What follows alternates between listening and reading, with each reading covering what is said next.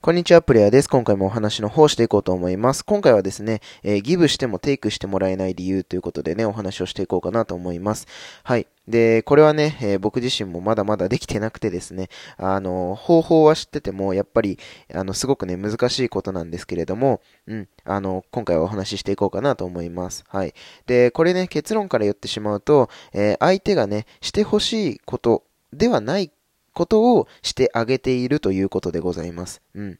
これどういうことかと言いますとですね、えー、相手がお願いしたいとか、うん、欲しいと思っていないことを、うん、自分がね、してあげたところで、相手からの偏方性の原理って、これは返ってこないんですよね。うん。だって、普通に考えてみたらそうじゃないですか。うん。別に欲しくもないものを、えーあげて、まあ、もらいはするよ。もらいはしますけど、うーん、でも何かこう、こちらからお返ししたいなっていう気持ちになったりってしますかね、皆さん。うん。えー、多分ね、大半の方がね、しないかなというふうに思うんですね。うん。で、これはあの、当然のことだと思うんですね。うん。だって別に必要だと思ってないことを、えー、まあ、されるとかね。うん。なんかこう、してあげるっていうふうにね、あの、やってあげたところで、うん、何かこう、相手にとって助けになっているかと言われたらそうではないですよね。うん、だからこそ、相手がしてほしいこととか、頼ん、ん頼んでほしいじゃないな。